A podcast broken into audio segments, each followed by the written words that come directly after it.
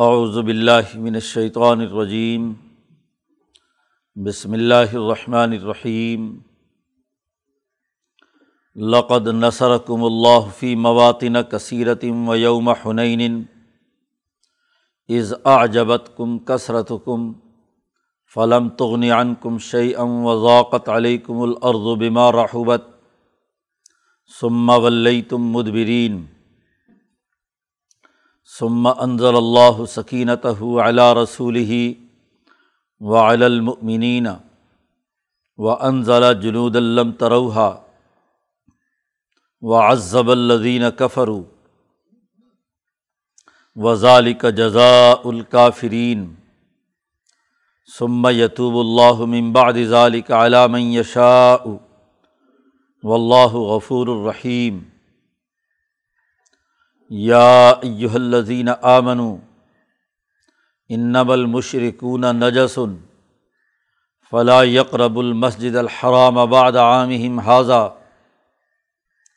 وََ خفتم عیلتاً فصوف یغنیکم اللہ من فضلہ انشاء ان اللہ علیم الحکیم قاتل الزین لا یؤمنون باللہ ولا بالیوم الآخری ولا يحرمون ما حرم اللہ و رسول ولا يدينون دین الحق من الدین اوت الکتاب حتیٰ یعط الجزیت عن يدم وهم صاغرون. صدق اللہ العظیم یہ صورت توبہ کا رقوع ہے اور اس رقوع میں عضبہ حنین جو بنو حوازن وغیرہ سے لڑا گیا تھا، اس کی تفصیلات اس کے حوالے سے چند امور بیان کیے گئے ہیں۔ گزشتہ رقوع کے آخر میں یہ بات واضح کی گئی تھی کہ دشمنوں اور مشرقین کے خلاف جہاد اور کتال سے کوئی پیچھے نہ ہٹے، حتیٰ کہ ان کے آبا و اجداد، بہن بھائی، عزیز و اقارب، بیویاں، بچے، وہ بھی اگر کفر کو پسند کریں تو تم میں سے کوئی آدمی ان کے ساتھ کوئی تعلق نہ رکھے۔ ان سے علیحدگی اختیار کریں، موالات نہ کریں۔ اور کفر اور شرک کے اس پورے نظام کو ختم کرنے کے لیے جد وجہد اور جہاد کا راستہ اختیار کریں۔ اب اس رقوع میں یہ بات واضح کی جا رہی ہے کہ اس لڑائی کے لیے قلت و کثرت کوئی حیثیت نہیں رکھتی۔ ایک وقت دیکھو کہ تم تین سو تیرہ تھے اور اپنے سے تین گنا بڑی طاقت کے ساتھ تم نے مقابلہ کیا اور انہیں شکست دی تھی۔ اور ایک طرف وہ غزبہ حنین دیکھو کہ تم سے تین گنا چھوٹا دشمن تھا اور اس کے ساتھ تمہاری لڑائی ہوئی اور تمہیں بظاہر شکست ہوئی پہلے مرحلے میں۔ غزبہ حنین کا یہ واقعہ اس کو قرآن حکیم نے یہاں اس کی طرف اشارہ کیا ہے۔ نبی اکرم صلی اللہ علیہ وسلم نے جب مکہ فتح کر لیا، تو مکہ مکرمہ میں قیام کیا اور چاروں طرف جہاں جہاں جو دشمن قبائل تھے، جن سے معاہدات توڑنے کا اعلان ہو گیا تھا یا جن سے کوئی معاہدہ بھی نہیں تھا، تو حرم سے باہر ان تمام لوگوں سے جہاد و کتال کا سلسلہ شروع ہوا۔ جہاں بھی کہیں دشمن کا کوئی چھوٹا موٹا یا بڑا جیسا بھی قبیلہ تھا، اس کو زیر کیا گیا۔ نبی اکرم صلی اللہ علیہ وسلم کو اطلاعات ملی کہ طائف کی طرف بنو حوازن وغیرہ انہوں نے تیاری کی ہے۔ نبی اکرم صلی اللہ علیہ وسلم کے خلاف مکہ مکرمہ پر حملہ کرنے کی اور وہ یہ جو فتح مکہ ہوا ہے اس کو ختم کرنا چاہتے ہیں۔ اس کے مقابلے پر اپنی طاقت کا اظہار کرنا چاہتے ہیں۔ چنانچہ یہ کوئی تین چار ہزار کا لشکر ان کا جمع ہوا۔ قبیلہ بن و حوازن کے جو لوگ تھے، وہ بڑے تیز تیر انداز تھے۔ جب تیر برساتے تھے تو ایسے جیسے بارش برس رہی ہو۔ اس میں بڑی مہارت رکھتے تھے۔ انہوں نے اپنی اس طاقت کے احساس پر اپنی فوجی قوت جمع کی۔ اور ہر انقلاب میں ایسے ہوتا ہے کہ جو بچے کھچے عناصر ہوتے ہیں، وہ دوبارہ اپنی طاقت کا اظہار کرتے ہیں۔ وہ اس کو تسلیم کرنے کے لیے تیار نہیں ہوتے۔ آپ صلی اللہ علیہ وسلم کو پتہ چلا تو آپ نے بجائے یہ کہ وہ مکہ پر چڑھائی کریں، آپ نے اپنی فوج لے کر ان کے مقابلے کے لیے جانے کا ارادہ کیا۔ اب دس ہزار صحابہ تو وہ تھے جو مدینہ منورہ سے آپ صلی اللہ علیہ وسلم کے ساتھ آئے تھے، جنہوں نے مکہ فتح کیا تھا۔ اور جو نئے مسلمان ہوئے تھے جنہیں تولاقا کہا جاتا ہے، وہ مکہ مکرمہ میں دو ہزار کے قریب وہ تھے۔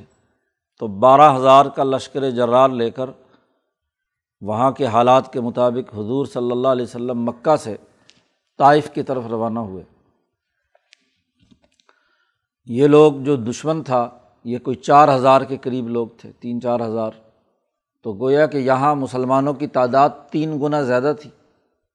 اور مشرقوں کی تعداد اس سے یعنی کم تھی۔ چار ہزار اور بارہ ہزار کا تناسب، وہی بےآینی ہی جو بدر میں مسلمانوں اور کافروں کا کا تناسب تھا۔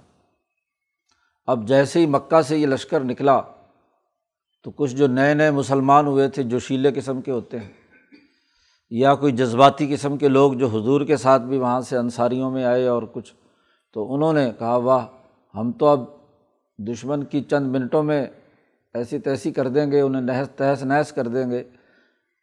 ایک وقت میں ہم بہت تھوڑے تھے، تو ہم نے اپنے سے تین گنا بڑے طاقت کو شکست دی تھی۔ تو اب تو ہم ان سے تین گنا بڑے ہیں۔ تو اب تو ہماری کثرت جو ہے وہ وہ بہت جلد فتح حاصل کر لے گی اور ان کا صفایا کر دیا جائے گا۔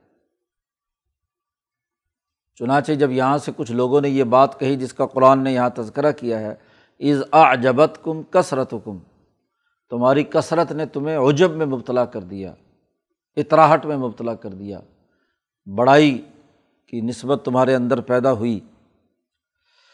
تو یہ کثرت کی جو گھمنڈ پیدا ہوا تمہارے اندر، تو اس کے نتیجے میں اللہ نے ایک جھٹکا دیا جسے کہنا چاہیے۔ اس غزبۂ حنین میں دشمن سے ٹاکرا ہوا۔ تو پہلے مرحلے میں ان کو شکست ہوئی۔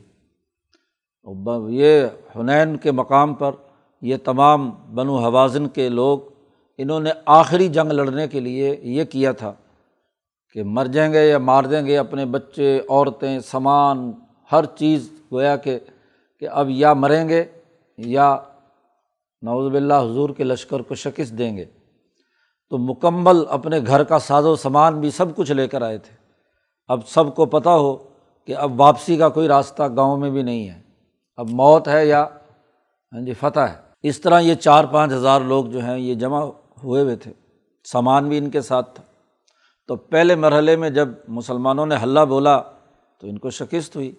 یہ جب چھوڑ کر پیچھے بھاگے تو ان کا ساز و سامان، یہ جو نئے نئے مسلمان ہوئے تھے، انہوں نے مال غنیمت لوٹنا شروع کیا۔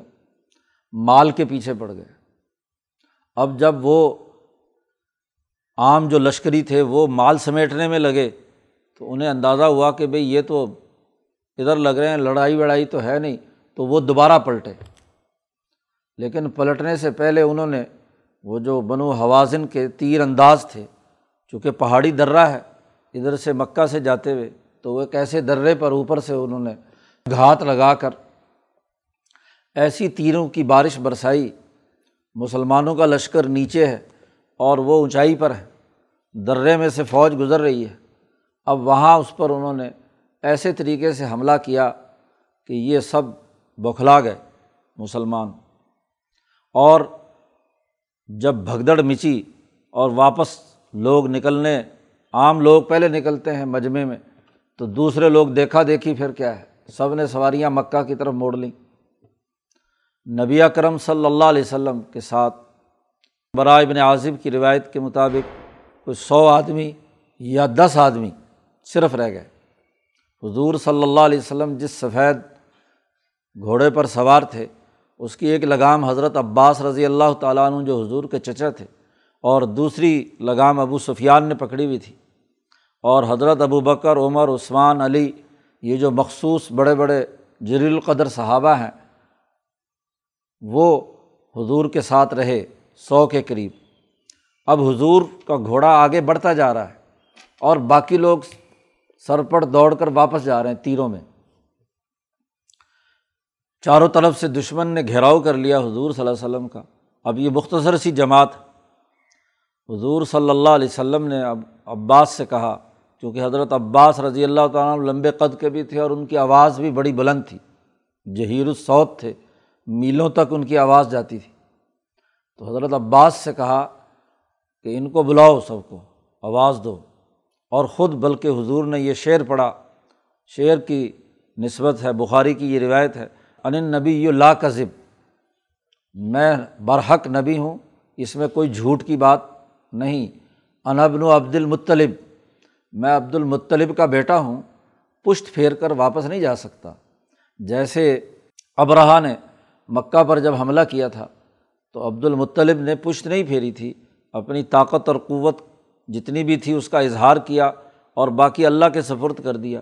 جب انہوں نے اللہ پر اعتماد کیا تھا تو میں بھی نبی ہوں اور اسی عبد المطلب کا بہادر بیٹا ہوں۔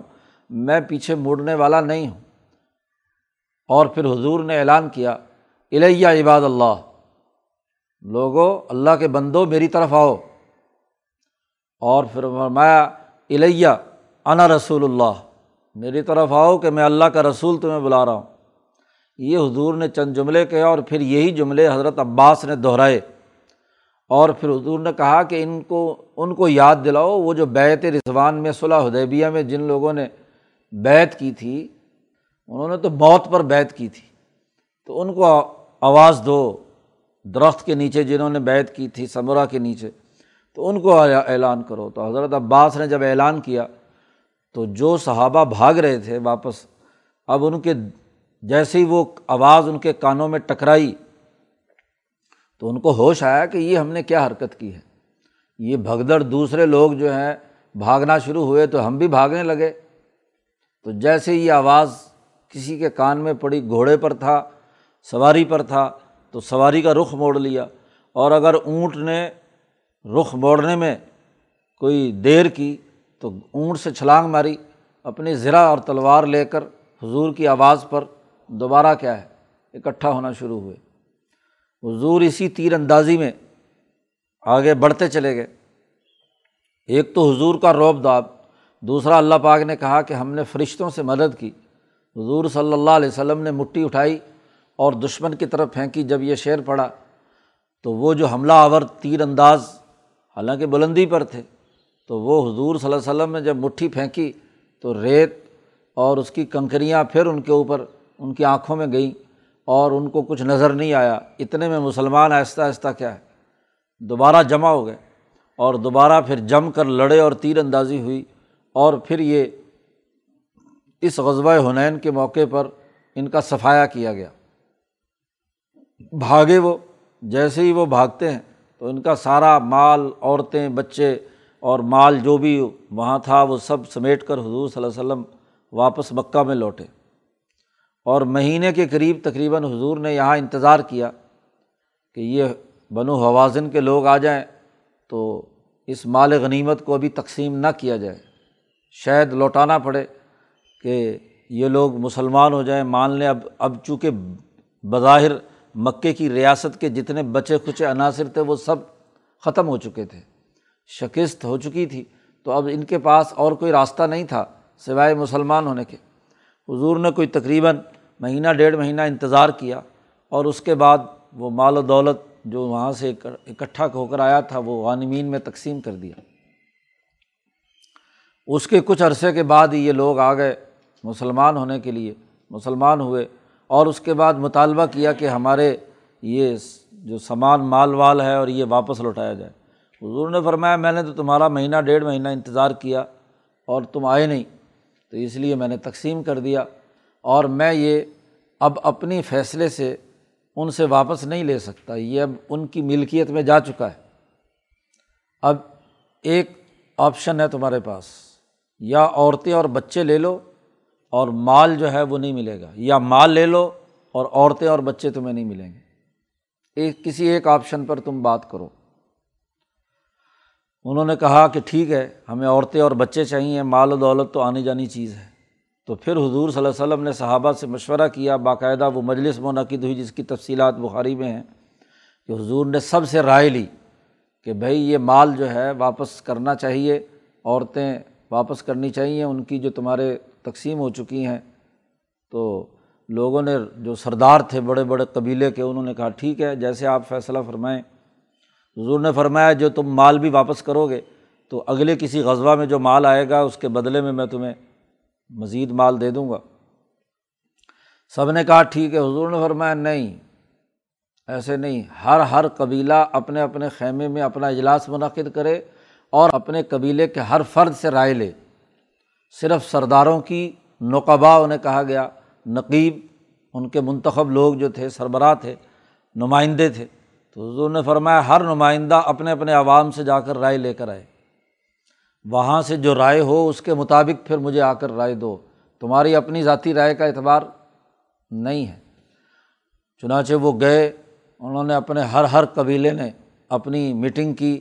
ان کے سرداروں نے اپنے ہر قبیلے کے ہر فرد سے رائے لی اور ان کی رائے لے کر پھر وہ آئے اور انہوں نے آ کر حضور صلی اللہ علیہ وسلم کو وہی رائے دی کہ ٹھیک ہے، جو آپ فیصلہ فرمائیں اور آئندہ جب مال آئے تو اس میں سے مال حضور نے فرمایا، عورتیں بچے یا یہ غلام جو ہے، یہ آئندہ بنانے کا عمل نہیں ہوگا۔ ہاں جی تو وہ تو میں نہیں دے سکتا۔ مال تمہیں اگلے کسی جہاد میں یا کسی غذبہ میں آیا تو وہاں تمہیں مال میں دے دوں گا۔ تو پھر وہ، انہوں نے مال بھی دے دیا، عورتیں بھی دے دی، مسلمان ہو چکے تھے، اس لیے وہ فیصلہ کیا، لیکن یہ فیصلہ اجتماعیت کی بنیاد پر کیا۔ اسی سے علماء نے جمہوریت اور اجتماعیت کے نچلے ہر فرد کی رائے لینے کا حضور نے یہاں حکم دیا، ہر منتخب نمائندے کو بھی، ہر سردار کو بھی۔ تو گویا کہ جمہور کی رائے کے اعتبار سے حضور صلی اللہ علیہ وسلم نے ایک فیصلہ کیا، ورنہ نبی کی حیثیت سے تو تو ان لوگوں نے بھی حضور کو اختیار دے دیا تھا کہ جو چاہے آپ فیصلہ کریں۔ تو یہ اجتماعیت کی سب سے اہم ترین صورت بھی اسی موقع پر پیش آئی۔ اس کی تفصیلات بھی امام بخاری نے ہاں جی ایک روایت لائے ہیں، اس میں بیان کی ہے۔ تو قرآن حکیم نے یہاں اس حنین کے اس واقعے کی طرف اشارہ کیا ہے۔ قرآن کہتا ہے، لقد نثر کم اللہ فی مواتین کثیرتن۔ قلت اور کثرت کی بحث نہیں ہے۔ بے شک اللہ نے تمہاری مدد کی تھی بہت سارے مقامات میں۔ بہت سے میدانوں میں، غزوہ بدر میں کی، غزوہ احزاب میں کی، غزوہ عہد میں کی ہاں جی بہت ساری غزوات میں کی۔ بہت سارے مقامات پر تمہاری مدد کی صلاح حدیبیہ کے موقع پر تمہاری مدد کی۔ اور خاص طور پر یہاں اللہ نے ذکر کیا، وہ یوم حنین اور حنین کے دن جی دن خاص طور پر اس کے لیے بولا جاتا ہے کہ جو ایک مشہور دن بن جائے۔ ایام اللہ اسی سے ہے۔ اللہ کے دن یعنی وہ خاص تاریخ جس میں کوئی ایک خاص واقعہ وقوع پذیر ہوا۔ تو حنین کے موقع پر ایک خاص واقعہ وقوع پذیر ہوا تھا۔ اس لیے خاص طور پر اللہ نے اس کا ذکر کیا، و یوم حنین. یعنی اس سے پہلے بھی بہت سارے مواقع پر ہم نے تمہاری مدد کی تھی، خاص طور پر حنین کے دن تمہاری مدد کی تھی۔ کب؟ از آجبت کم کثرت کم حنین کا وہ دن یاد کرو کہ جب تمہیں تمہاری کثرت نے عجب میں مبتلا کر دیا تھا۔ بڑے خوش ہوتے تھے کہ ہماری اتنی کثرت ہے، بارہ ہزار آدمی ہیں اور دشمن صرف چار ہزار ہے لیکن فلم تغنی ان کم شعی ان یہ کثرت تمہارے معمولی سے بھی کام نہیں آئی۔ فلم تغنی ان کم کچھ کام نہیں آئی، کچھ بھی تمہارے یہ کثرت۔ حالت تمہاری یہ ہو گئی تھی کہ ذاقت علیکم الارض و بیمار رحبت۔ تم پر زمین تنگ ہو گئی تھی باوجود وسعت کے۔ زمین بڑی وسیع ہے، لیکن میدان جنگ میں جب تم سرپٹ دوڑے اب بارہ ہزار میں سے صرف سو آدمی بچتے ہیں حضور کے ساتھ، باقی سارے کے سارے دوڑ پڑے۔ تو اس کا مطلب یہ کہ ایسی گھبراہٹ، ایسا خوف، ایسا ایسی حالت ہو گئی کہ زمین تمام تر وسعت کے تنگ ہو گئی۔ تو ایسی حالت میں تم سرپٹ دوڑ رہے تھے۔ اور صرف قرآن نے کہا، یہی نہیں سما ولئی تم مدبرین تم پشت پھیر کر بھاگ رہے تھے۔ قرآن نے نقشہ کھینچا از ایک تو یہ کہ تم اجب میں مبتلا ہوئے جی گھمنڈ میں مبتلا ہو گئے۔ دوسرا یہ کہ تمہیں تمہاری اس کثرت نے کوئی فائدہ نہیں پہنچایا۔ اور تیسرا یہ کہ زمین باوجود وسعت کے تنگ ہو گئی، تم بھاگ رہے ہیں۔ اور چوتھا اس کا نتیجہ یہ ہوا کہ جب یہ کثرت تمہارے کسی کام میں آئی تو تم پشت پھیر کر بھاگ گئے۔ سما ولئی تم مدبرین۔ یہ تو تمہاری حالت تھی۔ اس موقع پر اللہ نے تمہاری مدد کی، کیا؟ سم انضل اللہ سکینت علیہ رسول ہی پھر اللہ نے اطمینان و سکون کی کیفیت نازل کی اپنے رسول صلی اللہ علیہ وسلم پر، کیونکہ مالا اعلیٰ کی مدد ان کے ساتھ تھی۔ سکینت وہ اطمینان اور اعتماد ہے کہ جس کے نتیجے میں پورے سکون کے ساتھ حضور صلی اللہ علیہ وسلم نے دشمن کا مقابلہ جاری رکھا۔ تو اللہ نے اپنے رسول پر اطمینان اور تسکین کی کیفیت نازل کی۔ و علمنین اور مسلمانوں پر بھی یہ کیفیت نازل کی۔ جی صحابہ کہتے ہیں کہ جیسے ہی حضور کی آواز ہمیں سنائی دی، حضرت عباس کی یہ گونجتی ہوئی آواز ہم تک پہنچی، تو ایک اطمینان، ایک سکون، وہ جو گھبراہٹ تھی، وہ جو بھاگنے کے لیے ایک قسم کا خوف تھا، وہ جو تنگی تھی، وہ ایک دم زائل ہو گئی۔ اور دوبارہ ہم نے اپنے آپ کو کہا کہ ہم کس بے ہوشی میں یہ ہم نے حرکت کی ہے، ہمیں تو کیا ہے، مقابلہ کرنا ہے، حضور صلی اللہ علیہ وسلم کا ساتھ دینا ہے۔ تو ایک دم یہ کیفیت بدلی اور ہم سب واپس کیا ہے، حضور کی طرف لوٹے۔ اور پھر اسی کے ساتھ اللہ کہتا ہے وہ انضالہ جنود الم تروہا اور اللہ نے ایسے لشکر اتارے کہ جن کو تم نہیں دیکھ رہے تھے۔ وہ ازب الزین کفرو اور اللہ نے کافروں کو سزا دی۔ کیونکہ اس موقع پر اگر خدا نہ خاص تھا یہ لشکر شکست کھاتا تو فتح مکہ شکست میں بدل جاتی۔ اور اگر مرکزی سرے سے کیا ہے، وہ شکست کی حالت میں ہوتا تو پھر اور بڑے غلط نتائج نکلنے تھے۔ اس لیے اللہ نے چونکہ کافروں کو عذاب دینا تھا، یہ اللہ پاک نے سخت عذاب دیا۔ اب جب مسلمان جم کر لڑے تو ان کا صفایا کر دیا۔ یا قتل ہو گئے اور یا بھاگ گئے۔ وزالی کا جزا الکا فرین یہ کافروں کی سزا اور جزا ہے جو اللہ پاک کیا ہے، ان کو دیتا ہے۔ اس کے بعد صبح یتوب اللہ ممباد ظالی کا علام یشاؤ ان کافروں میں سے جس کو چاہا اللہ نے ان کی توبہ قبول کی۔ یا وہ تلقات جو بھاگ گئے تھے اور جن کا جو واپس نہیں لوٹے، تو ان کو بھی اللہ نے توبہ کی توفیق دی۔ تو جس کو چاہا یعنی جس نے واقعتاً توبہ کی، تو اس کو کیا ہے؟ اللہ تبارک و تعالیٰ نے توبہ کی توفیق دی۔ و اللہ غفور الرحیم، اور اللہ تعالیٰ معاف کرنے والا ہے، رحم کرنے والا ہے۔ اس لیے قلت اور کثرت کو مت دیکھو۔ تعداد تھوڑی ہو یا زیادہ، تم اللہ کا حکم سمجھ کر دشمن سے لڑو اور اس کو سزا دو۔ اس چکر میں مت پڑو کہ زیادہ ہوں گے تو لڑائی میں کامیابی ہوگی۔ تو جب تم کلیل تھے، اس وقت تمہاری امداد کی۔ اور اگر کثرت بھی ہو تو خالی کثرت اللہ کی مرد کے بغیر تمہارا کیا کر سکتی ہے؟ جیسا کہ اس موقع پر ہوا۔ اس لیے اس کو چھوڑو اور جہاد و کتال کا جو تمہیں حکم دیا گیا، اس کو جاری رکھو۔ آٹھ ہجری میں مکہ فتح ہوتا ہے اور اس کے بعد حضور صلی اللہ علیہ وسلم نے اعلان کروا دیا حج کے موقع پر یہ۔ یا یو الزینہ امن اے ایمان والو انم المشرکون نجاسن مشرقین اور کافر لوگ ناپاک ہیں۔ فلاں یقرب المسجد الحرام آباد عامیم حاضہ اس سال کے بعد کوئی مشرق مسجد حرام کے قریب مت آئے۔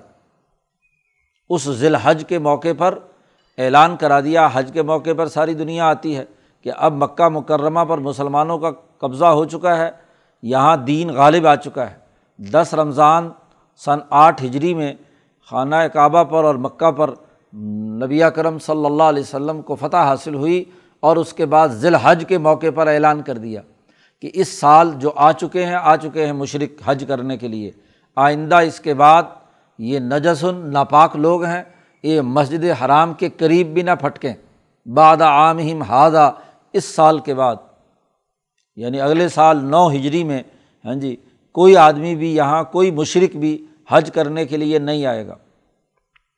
اور پھر اگلے سال بھی حضرت ابو بکر صدیق کو امیر حج بنا کر حضرت علی کے ذریعے سے اعلان کر دیا گیا کہ آئندہ کوئی بھی آدمی جو ہے اس سے ہم نے جو معاہدات بھی ہیں وہ بھی سب ختم، اور کوئی آدمی یہاں کوئی کافر داخل نہیں ہوگا، نہ ہی کوئی بیت اللہ کا ننگے طواف کرے گا، تمام جتنی بھی فرسودہ رسومات ہیں وہ سب ختم۔ اور اس کا جو صحیح طریقۂ کار حج کا ہے وہ خود نبی کرم صلی اللہ علیہ وسلم تمہیں ہاں جی سکھائیں گے۔ اس لیے حضور نے فرمایا کہ خضو عنی مناسکم تم اپنے مناسب حج جو ہے مجھ سے سیکھو۔ تو حضور صلی اللہ علیہ وسلم نے پھر دس ہجری میں حج کیا اور اس میں تمام مناسب حج حضور صلی اللہ علیہ وسلم نے لوگوں کو سکھائے۔ وہ انخف تم آئلتاً اب یہ حج کے موقع پہ چاروں طرف سے سب لوگ آتے تھے۔ اب اگر پابندی لگا دی گئی کہ صرف حرم کے اندر مسجد حرام کی حدود میں صرف مسلمان آئیں گے، غیر مسلم کوئی نہیں آئے گا، تو اس پر ایک خطرہ ہو سکتا تھا۔ کیا کہ اب صرف یہ تو دس ہزار آدمی ہیں، صرف یہی لوگ آئیں گے، ان میں سے بھی کوئی حج کرنے آئے گا۔ تو اکثریت کافروں اور مشرقوں کی ہے اور وہ حج کرنے نہیں آئے گی، تو کاروبار کیسے ہوگا؟ تو مکے کے تاجروں کو یہ ڈر تھا کہ کاروبار نہیں ہوگا تو فقر و فاقہ ہوگا۔ تو قرآن نے کہا وہ ان خفتم آئلتاً اگر تمہیں فقر و فاقہ کا ڈر ہو کہ جی یہ مشرق اگر یہاں نہ آئے تو کاروبار اور تجارت نہیں ہوگا اور ہمیں نقصان ہوگا، تو فصوف یغنی کم اللہ من فضل ہی ان شاء۔ تو عن قریب اللہ تعالیٰ تمہیں اپنے فضل سے اگر چاہے گا تو بے پرواہ کر دے گا، غنی کر دے گا، مالدار کر دے گا تمہیں۔ اس پر مت گھبراؤ۔ جی اس کے بعد آئندہ جو لوگ حج کے لیے آئیں گے تو خود بخود کیا ہے، مال و ہر چیز یہاں سمٹتی بھی آئے گی۔ یہ تو ایک عارضی بات ہے کہ جب انقلاب ہوتا ہے تو نقصانات تو ہوا کرتے ہیں پہلے مرحلے میں۔ تو اس لیے یہ نقصان تو تمہیں برداشت کرنا پڑے گا۔ آئندہ جب بھی کیا ہے ہاں جی صورت حال بہتر ہوگی تو دوبارہ یہاں کا کاروبار اور تجارت بڑھے گی۔ کیونکہ جب کاروبار صحیح اصول پر، امانت اور دیانت داری کی بنیاد پر ہوگا تو پھر ایسے کاروبار کے اندر برکت پیدا ہوگی، بلکہ یہ بین الاقوامی تجارتی مرکز بنے گا۔ ابھی تو تمہاری چھوٹی سی تجارت جو قریش کے دائرے کی حد تک ہے، یہاں تم اتنا سا فائدہ اٹھاتے ہو، جب یہ انقلاب مکمل ہوگا تو یہی مکہ دنیا بھر کا مرکز بنے گا اور یہ علاقہ اور خطہ خوشحال ہوگا۔ ان اللہ علیم الحکیم بے شک اللہ تعالیٰ اچھی طرح جاننے والا ہے، حکمت والا ہے۔ اس لیے جہاد و کتال کا سلسلہ جاری رکھو۔ تاکہ یہ نظام، یہ انقلاب مکمل ہو۔ اس لیے اگلا اعلان کیا گیا کہ یہ قلت و کثرت یا مشرقین کے یہاں حرم میں نہ آنے کی وجہ سے جو تجارتی نقصان اور مال و دولت ہے، اس کی طرف توجہ مت کرو، بلکہ قاتلو، قتال کرو۔ اللہ دینہ ان لوگوں سے، لا یؤمنون بلّہ جو اللہ پر ایمان نہیں رکھتے۔ ولا بل یوم الآخری جو آخرت پر ایمان نہیں رکھتے۔ ولا یحرمون ما حرم اللہ و رسول اللہ اور اس کے رسول نے جو چیزیں حرام قرار دے دی ہیں، ان کو وہ حرام نہیں سمجھتے۔ اور حرام والی چیزیں وہ ہیں جو پیچھے بیان ہو چکی ہیں۔ کل تعال و عطل ما حرما علیکم رب کم وہاں تمہارے رب نے جو چیزیں تم پر حرام کی ہے، شرک، والدین کے ساتھ اچھے طریقے سے پیش آنا، ان کو تنگ نہ کرنا۔ اولاد کو قتل نہ کرنا، پورا تولنا، پورا ناپنا، معاہدات کی پاسداری کرنا، دس اصول جو پیچھے ہاں جی بیان کیے گئے تھے، وہ اللہ نے حرام قرار دیے ہیں۔ ہاں جی تو وہ جن باتوں کو اللہ نے حرام قرار دیا ہے، وہ ان کو حرام نہیں سمجھتے۔ ولا یدین دین الحق، اور وہ دین حق کو دین کے طور پر قبول نہیں کر رہے۔ کون لوگ؟ من الدین اوت الکتابہ اہل کتاب میں سے۔ پہلے تھا مشرقین کو قریب مت پھٹکنے دو اور ان کے خلاف جہاد اور کتال کرو۔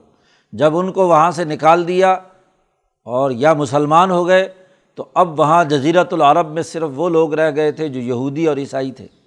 تو شروع میں ان کو اجازت دی گئی تھی کہ وہ یہاں رہیں اور جزیہ وغیرہ ادا کریں، حکومت کو تسلیم کریں تو رہنے کی اجازت ہے۔ لیکن اگر وہ خلاف ورزی کرتے ہیں تو ان کے ساتھ بھی لڑائی کرو۔ جب تک کہ حتیٰ یوت الجزیتا یہاں تک کہ وہ ٹیکس ادا کریں، جزیہ ادا کریں۔ اور جزیہ کی ادائیگی کا مطلب یہ ہے کہ حکومت کی سیاسی اور معاشی ذمہ داری میں آ جائیں۔ وہ ٹیکس ادا کریں عن یا دن اپنے ہاتھ سے۔ وہ ساغرون ذلیل ہو کر۔ وہ ذلیل اور رسوا ہو کر ٹیکس ادا کریں۔ یہ حالت جنگ کی بات ہے۔ حالت جنگ میں جب دشمن آپ کے ساتھ لڑائی کر رہا ہے، تو وہ اپنے آپ کو اپنی بڑی طاقت سمجھ کر لڑتا ہے۔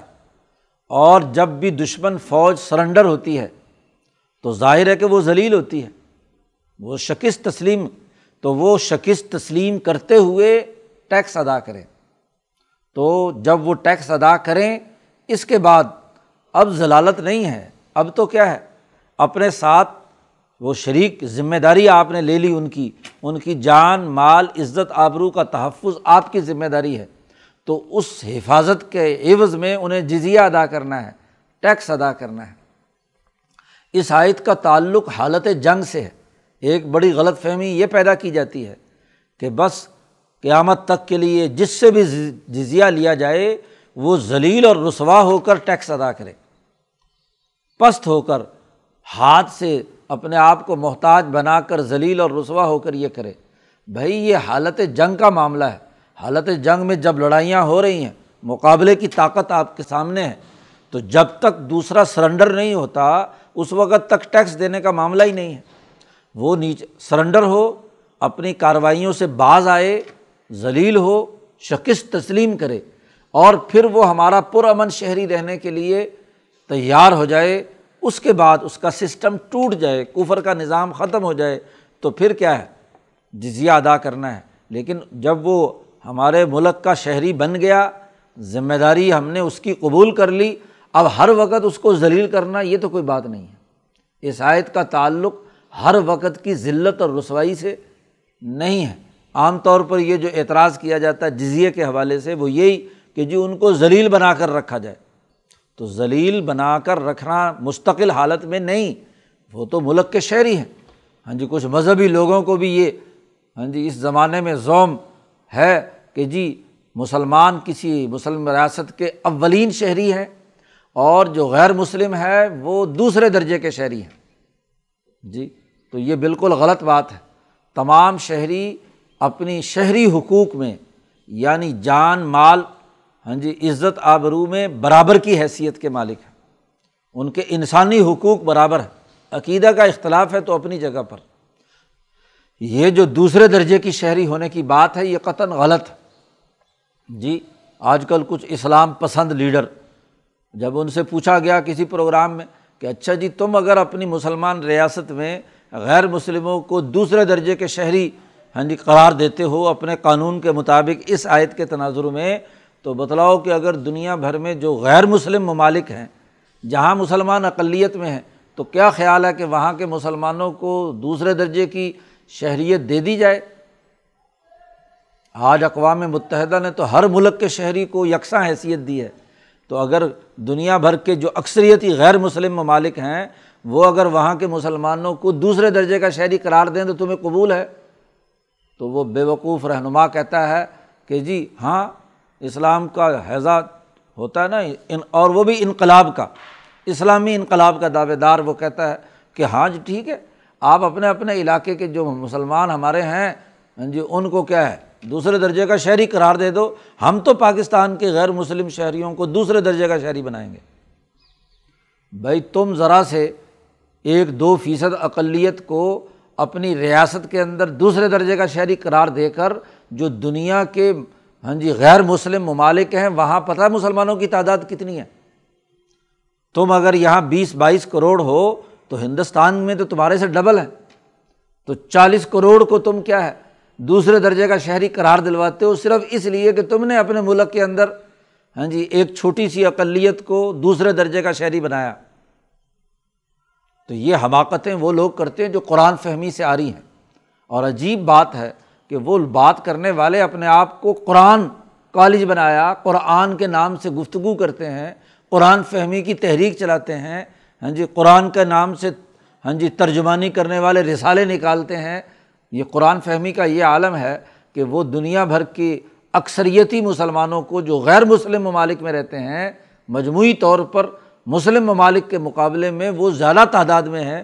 ان کو بھی کیا ہے؟ دوسرے درجے کا شہری قرار دلوانے کے لیے تیار۔ ہے یہاں شہری حقوق کے حوالے سے ہر آدمی اس کے وہی حق حقوق ہیں جو دوسروں کے ہیں۔ بلکہ مسلمان ریاست میں، مسلمان شہری پر تو یہ ذمہ داری ہے کہ وہ فوجی خدمات ہر حال میں سر انجام دے گا۔ وہ اپنی ریاست کے تحفظ کے لیے جنگ لڑے گا۔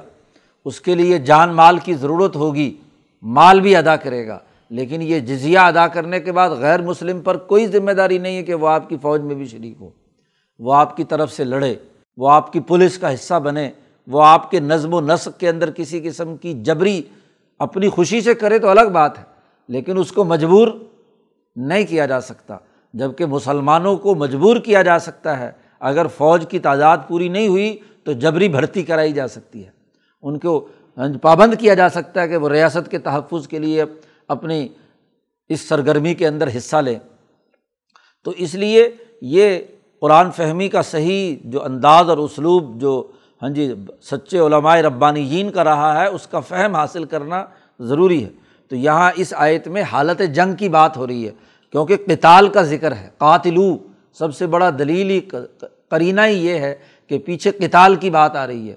کہ کتال کرو اور کتال ہاں جی ہر وقت تھوڑا ہی ہے۔ کتال کے لیے تو باقاعدہ جنگ کا جب ماحول بنتا ہے لڑائی ہوتی ہے، دونوں فوجیں آمنے سامنے آتی ہیں، تب کتال کی بات ہے۔ تو جب کتال ہوگا، اس حالت کی بات ہے، آئیں یدم وہم ساخرون، کہ اس وقت غیر مسلم جو ہیں، وہ سرنڈر ہوں اور اپنی شکست تسلیم کریں اور پھر وہ ٹیکس ادا کرنے کا معاہدہ کریں، تو اس وقت تک ان سے جہاد و کتال کا معاملہ جاری رہے گا، جنگ جاری رہے گی، کیونکہ مقابلے پر آئے ہیں وہ لڑنے کے لیے۔ ہاں جی اپنے ہاں جی دشمنی کا ہاں جی آخری حد تک پہنچانے کے لیے آئے ہیں، اس لیے مقابلہ ہوگا۔ تو یہ اس رقوع میں واضح کیا گیا کہ قلت و کثرت کوئی حیثیت نہیں رکھتی۔ اصل چیز تو اللہ پر اعتماد کر کے دشمنوں کو جو اللہ کی حرام کی ہوئی چیزوں، دین حق کا جو غلبے کا نظام ہے، اس کو تسلیم نہیں کرتے، ان کا مقابلہ کرنا ہے۔ جد وجہد اور کوشش کرنی ہے۔ تو اس سے پہلے ہاں جی مشرقین کا تذکرہ تھا، اس آخری آیت میں اہل کتاب کا تذکرہ ہے۔ اور ان اہل کتاب کی جو خرابیاں ہیں، وہ اگلے رقوع میں مزید تفصیل کے ساتھ اللہ نے بیان کی ہیں۔ اللہ تعالیٰ قرآن حکیم کو سمجھنے اور اس پر عمل کرنے کی توفیق عطا فرمائے۔ اللہ وسلم